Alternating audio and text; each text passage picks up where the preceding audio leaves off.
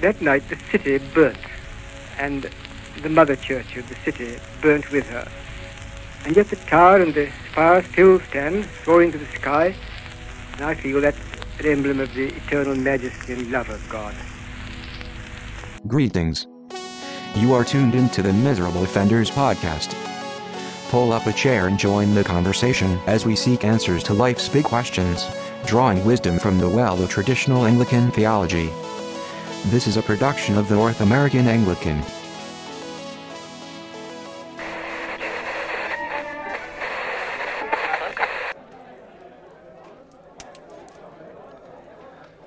Greetings, welcome to the Miserable Offenders podcast.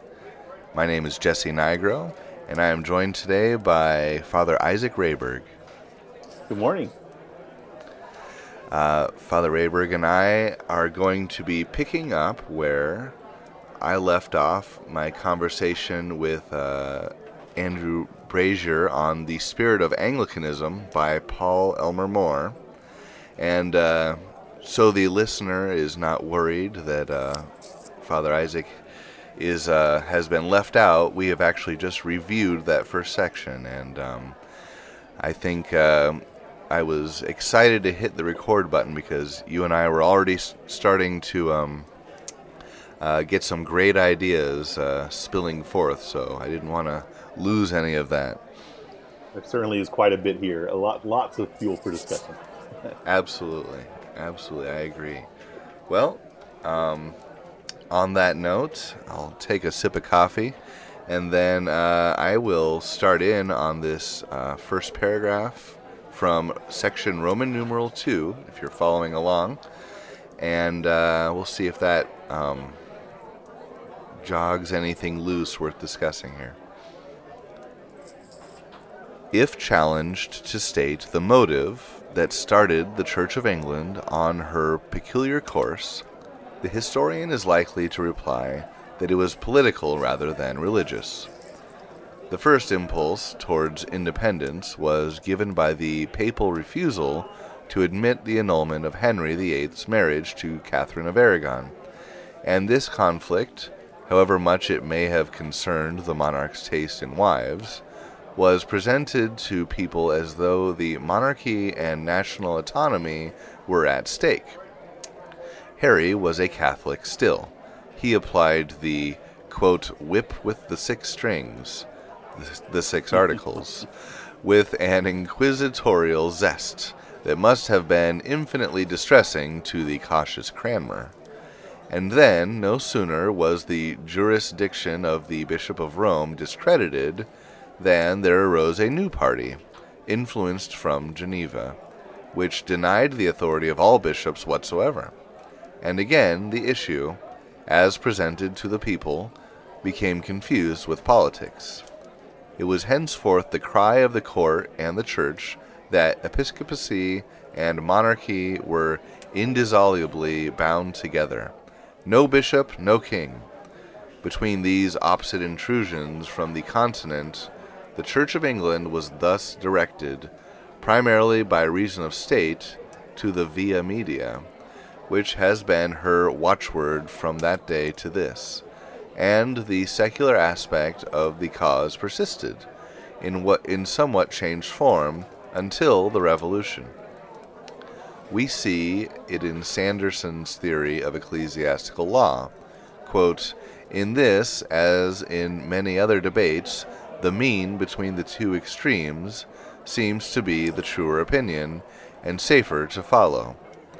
That is, the mi- middle way between, quote, Romanists who would exempt the clergy from all jurisdiction of the civil magistrates, and the puritanical reformers who take away all power, authority, and ecclesiastical jurisdiction from the crown and confine it wholly to their own classes and conventions. I uh, noticed the uh, adjective there, puritanical, for puritanical reformers, and I think that's that's important. Uh, I, I've been reading the uh, Davenant Trust uh, translation of Richard Hooker. Nice. not not even so much a um, a modernization as it's a straight up translation because Hooker's Hooker's original language is so uh, different from ours. Right. But, um, How is that, by the way? Oh, it's it's excellent. Um, I I the the uh, they have two volumes out right now. The uh, preface and then the first book, and I'm about oh halfway through the first book, and I finished the preface about a week ago. I Great. highly highly recommend that to uh, to uh, any good Anglican. Really ought to check those out. Uh, but but it really his his opponents there are um, really the, the Puritans. Not you know Hoo- Hooker is very solidly reformed. He's very solidly a Protestant, but his issue is the Puritans who want to um, go beyond the Reformation um, uh, to to revolution. Really, Right. Um, and and that's kind of you know I I might uh, I think I, I can agree with most of what More has to say here, um, except maybe that uh, he he seems to um, early on kind of lump all the Genevan influence into one anti-episcopal movement, politically speaking. And it seems to me that there are plenty of uh, people within the Church of England who were happy to be reformed, even in a in a Calvinist way, and happy to have bishops too. In fact, I I remember reading somewhere uh, a letter from John Calvin saying, you know, would that we could have godly bishops, and you know, and I believe it was a, le- a letter to Thomas Cranmer you know, wishing that uh, that they could have the a, reformed episcopacy where he was at. So, you know, I, I think that um, it, it's it is good to sort of zero in on, on the Puritans as you know, being in in many ways um, sort of hype, you know, the hyper Calvinism of, of their age, I guess, wanting to out out Calvin the Calvinists, I suppose. and and certainly the the idea that that um, at least by the Elizabethan era they were they were trying to start a middle way between Rome and the reformers is just not an accurate picture. I mean, Rome was off the radar by then. Right. I mean, that's that's very much a, a post uh, Oxford look at the history rather than a, than being faithful to what was going on in the in the uh, uh, 16th and 17th centuries.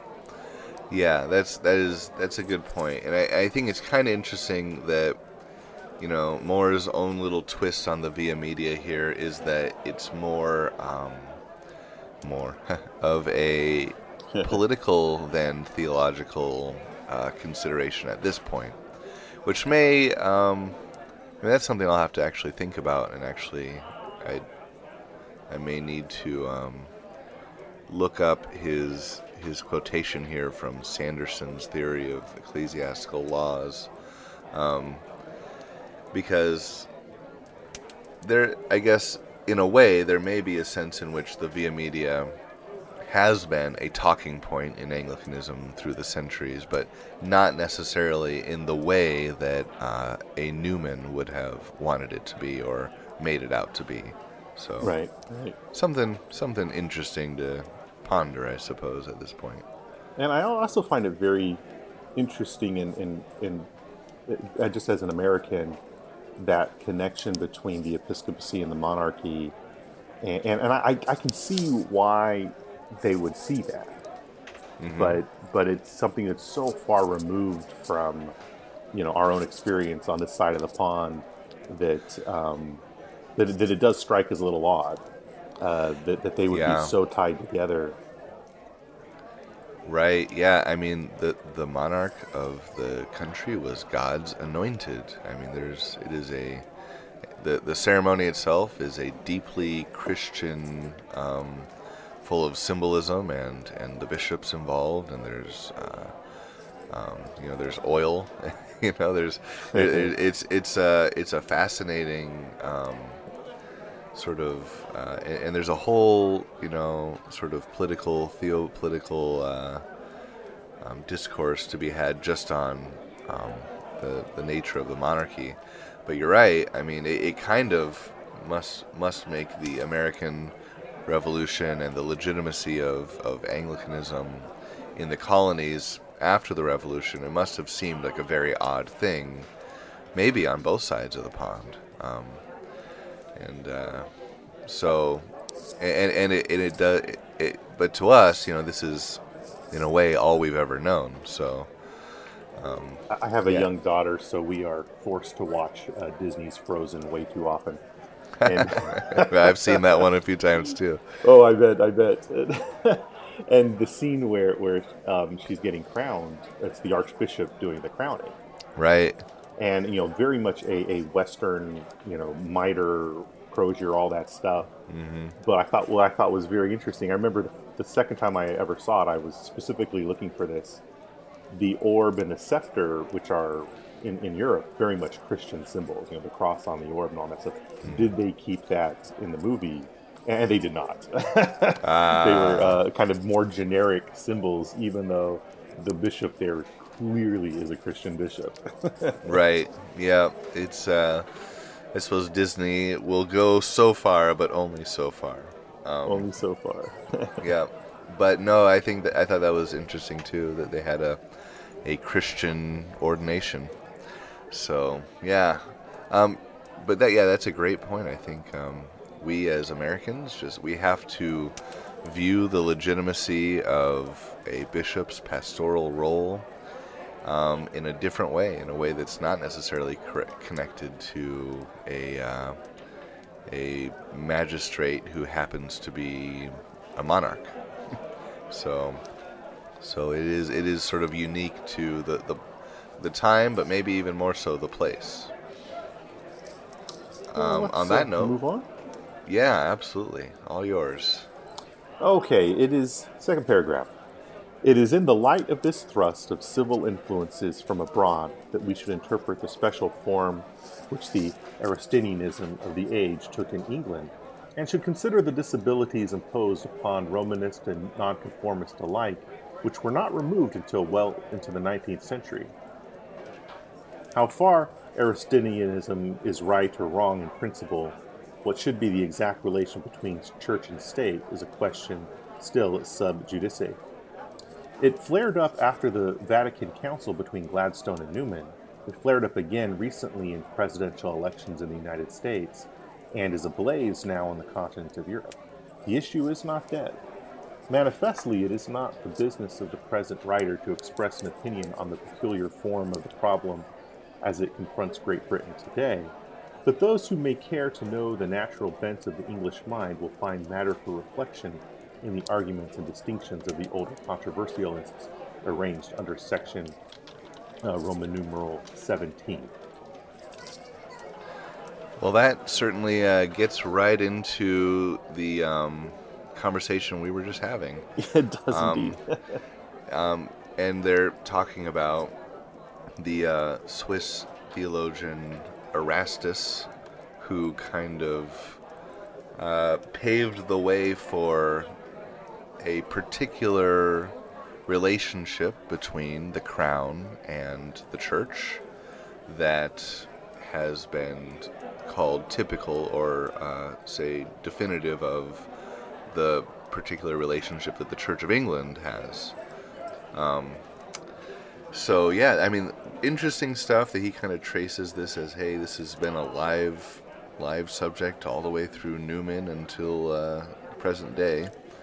Um, but also that the particular conversation that is relevant to this book is more theological.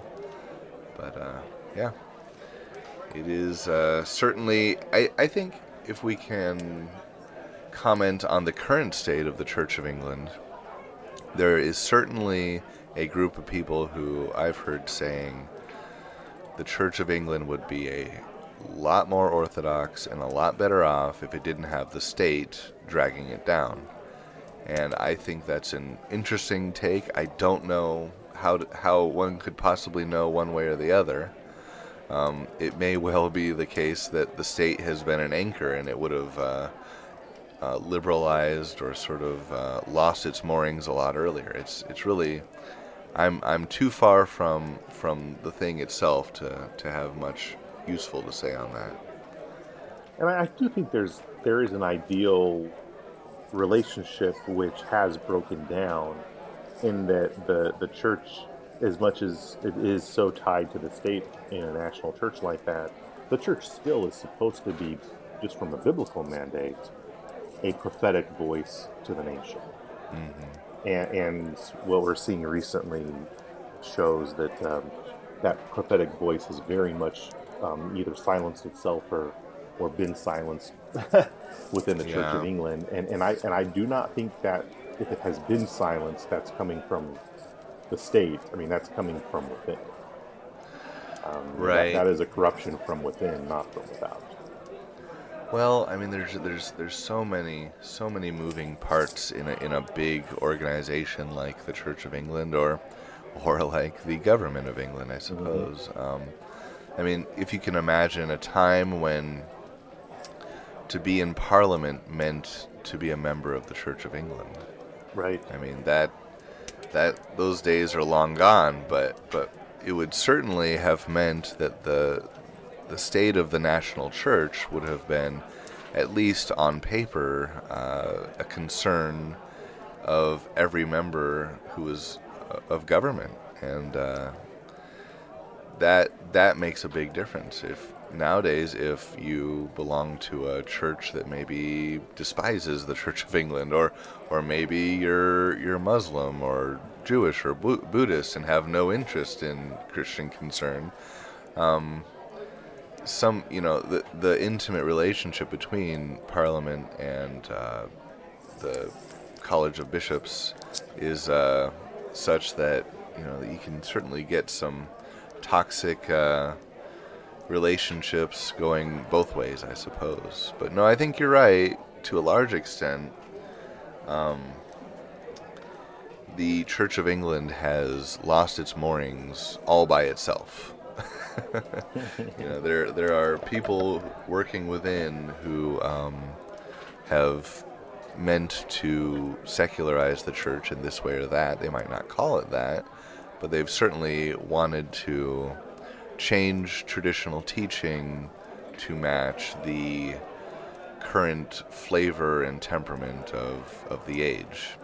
Well, we do um, see that's a, that's a temptation that the church falls into, you know, from the very beginning. I mean, we go back to the uh, heresy of the Marcion, and you know what, you know, his his rejection of the Old Testament was very much to fit in with, you know, the the, the spirit of the age and mm. um, I mean that's so much heresy. That's, that's what happens with that.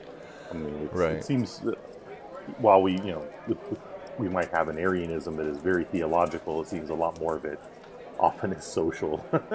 hmm. Yeah. I could, I, I, might be overstating that case a little bit, but. It, it does seem like the perennial temptation, though. Um, how can we take this received doctrine and make it just a little more acceptable? you know. Yeah. And and acceptable to what? Well, that depends on the time and the place, I think.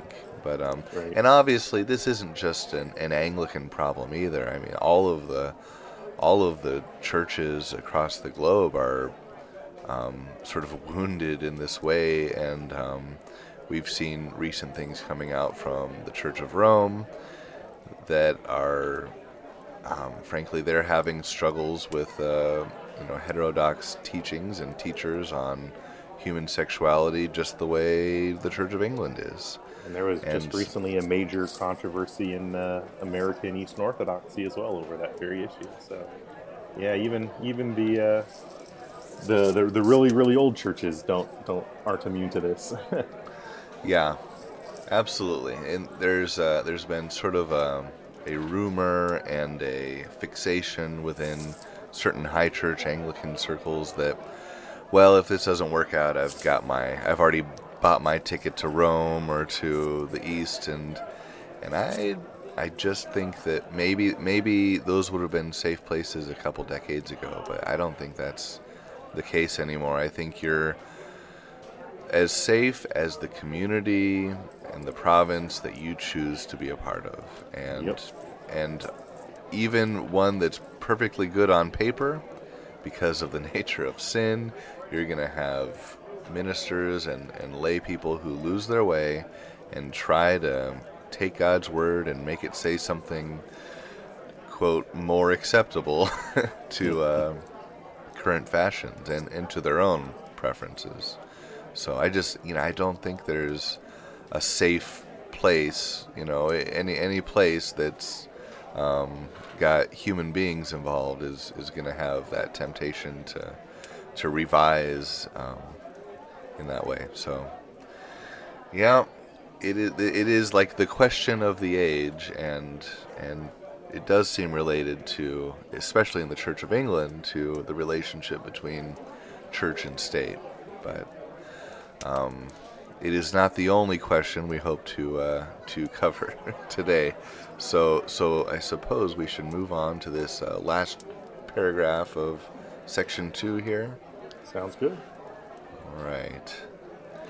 That, however, is by the way, for our purpose, the point of interest in is the manner in which the Church gradually disentangled her theology from these secular disputes as she became more aware of her separate mission and function.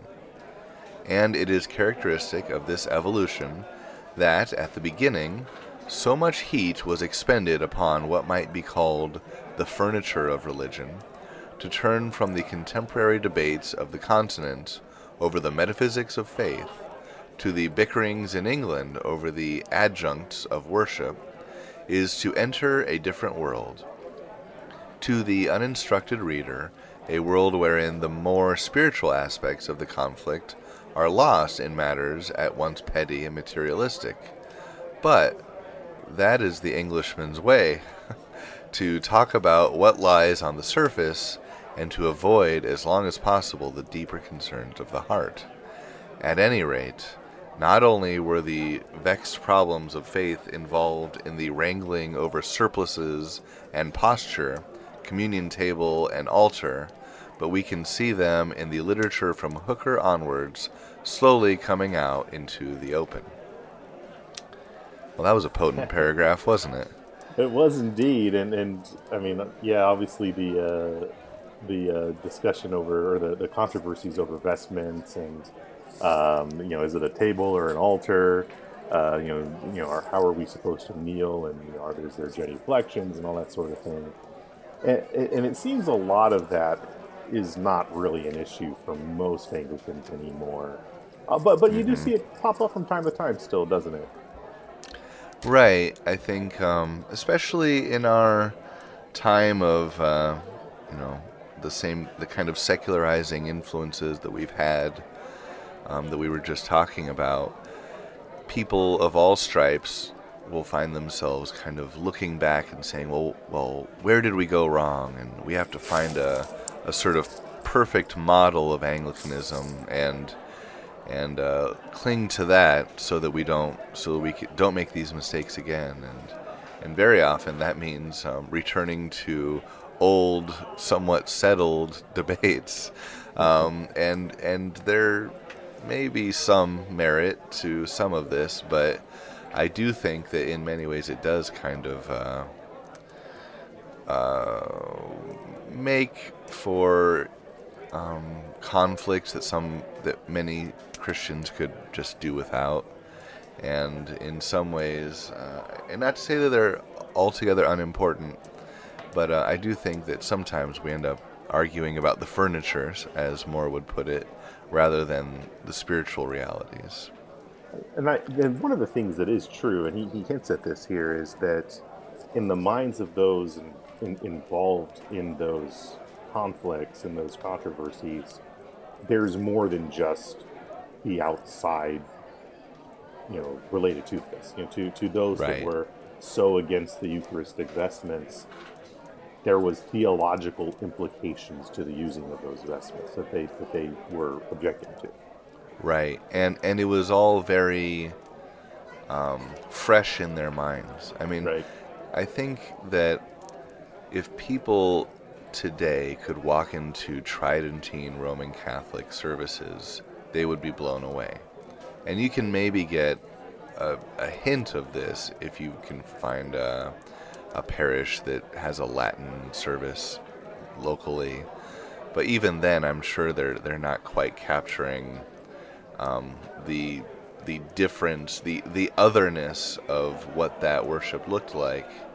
And when you get some of these um, more evangelical-minded Church of England, loyal members of the Church of England, um, wanting to make this, uh, you know, sort of cut away objects that might be subject to idolatry. Um, I mean, it, I think it stands to. It, it's important to state first off that English ceremonial was always perhaps more austere than some of the more baroque things going on in the south of Europe. So there's there's sort of a, a difference of uh, of just place and culture, but also you know some of some of these people must have just associated this um, some of these objects or or vestments with uh, a whole uh, constellation of concerns when it comes to idolatry or, or um, frankly, what they viewed to be sub-Christian worship. And I think that's another one of those areas where, as American Anglicans, things are, are a little bit different. Um, you know, we, we've always tended to be a little bit more high in our churchmanship than, um, you know, your, your more evangelicals in, in the Church of England. Uh, I, I, mm-hmm. remember hearing uh, an interview with a prominent uh, Church of England evangelical uh, presbyter recently, and he was uh, joking around with the uh, the interviewee or the interviewer, and the interviewer is from um, a you know very proud to be reformed in, in Cana East Parish.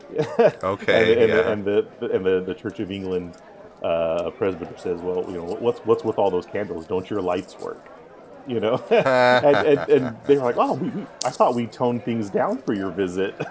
you right, know? right. And, and, so that's it's it's and you know they, they had they had fun with it. They, they so it wasn't certainly wasn't a, a contentious thing, but. Uh, yeah, we I think we do here in America just tend to assume that you know we, we're supposed to have candles, investments, and that mm-hmm. sort of mm-hmm. thing. A higher ceremonial. Yeah, yeah.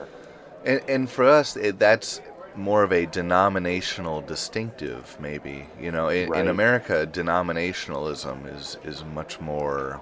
You know, the, we the Episcopal Church was may have had a prominence in certain parts of the colonies early on, but and and yes, that we have the national cathedral, but I mean it's and and I say we, I mean historically, um, you know, neither of us are members of the Episcopal Church, but but Anglicanism in America has only ever been an option, one of many, not the right. established church. And I guess there's there that that may have been a, a concern of the founding fathers, uh, or so they say, um, not to have a, an established uh, religion established by law, but.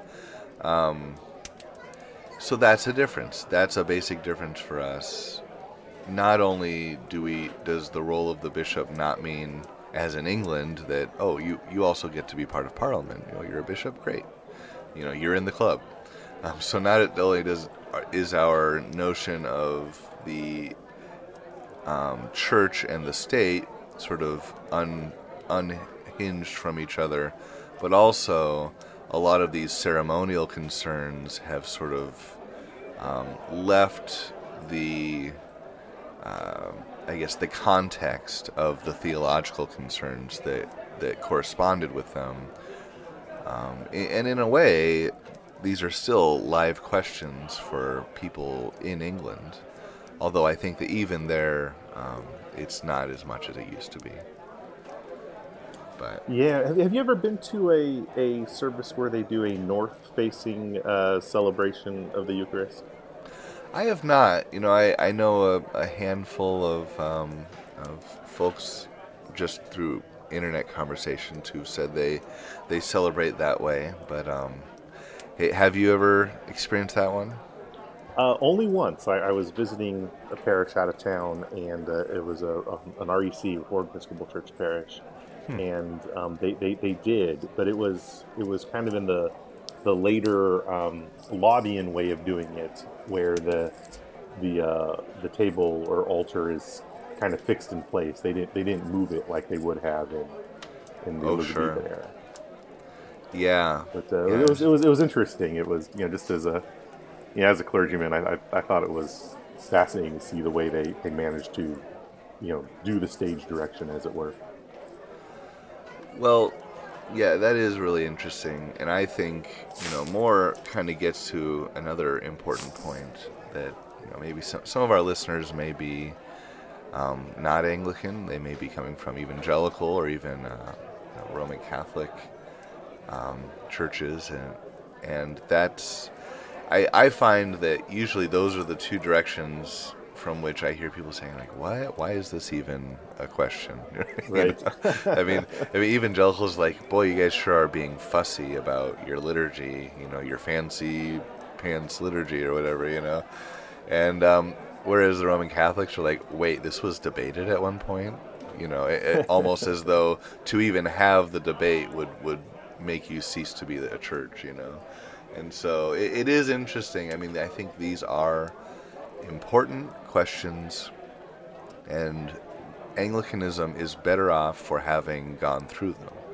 And one of the things that I've often said about the prayer book itself is that I really appreciate the way um, that, uh, like Shakespeare, it's very specific on the uh, script, but is relatively light on the stage direction. I mean, it's not that it's not there at all, but there is a lot open to interpretation. And I, I think that's a strength of the prayer book. It's a great comparison. Yeah, very well put. I agree, and and there is plenty of tradition to back up um, a variety of expressions.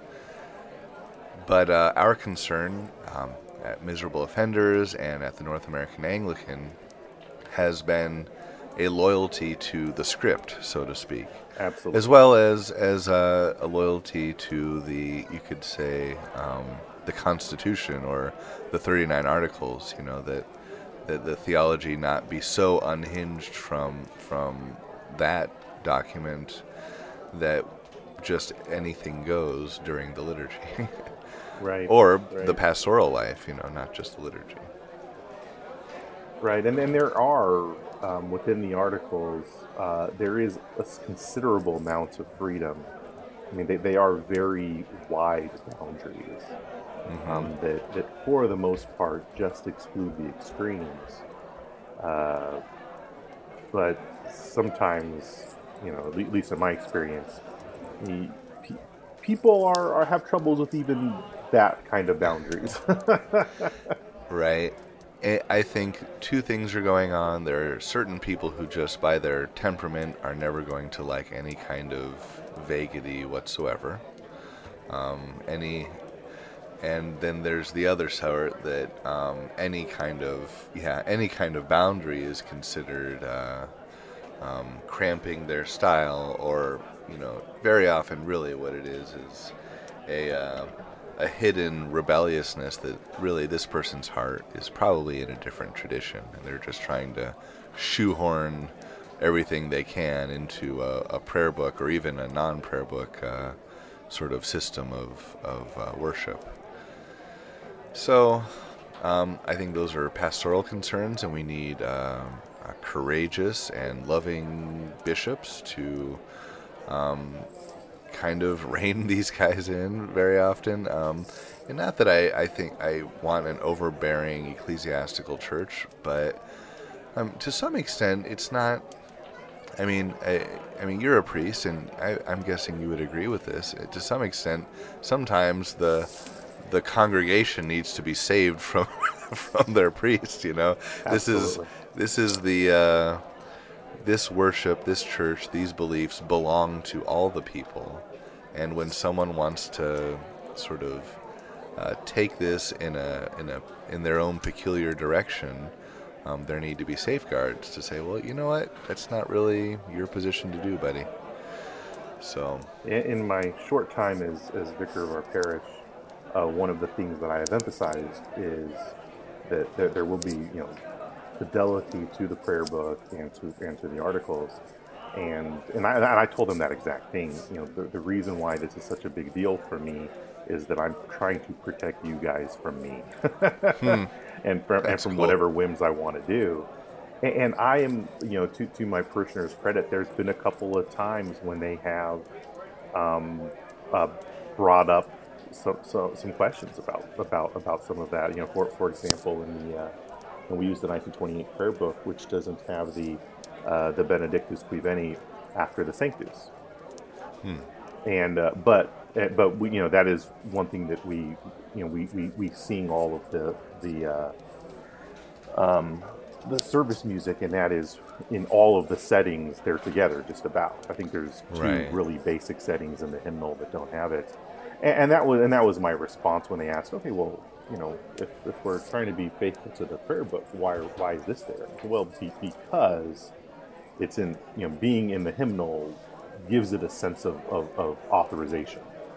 Uh, you know, would I mind dropping it? No, but I don't. I wouldn't do that to our choir. yeah, there you go.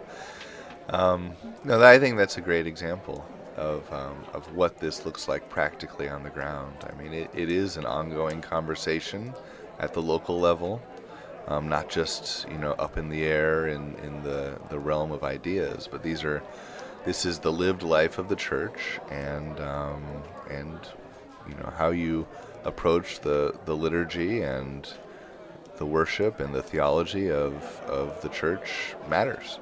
Yeah. So I mean that's that's very cool. Well, I think we have covered Roman numeral section 2 of the Spirit of Anglicanism and I look forward to moving on to uh, section three when we return. Um, but it's been great to talk to you, Father. I uh, I think that's all. I will uh, look forward to joining you again. Until next time. Until next time. Bye.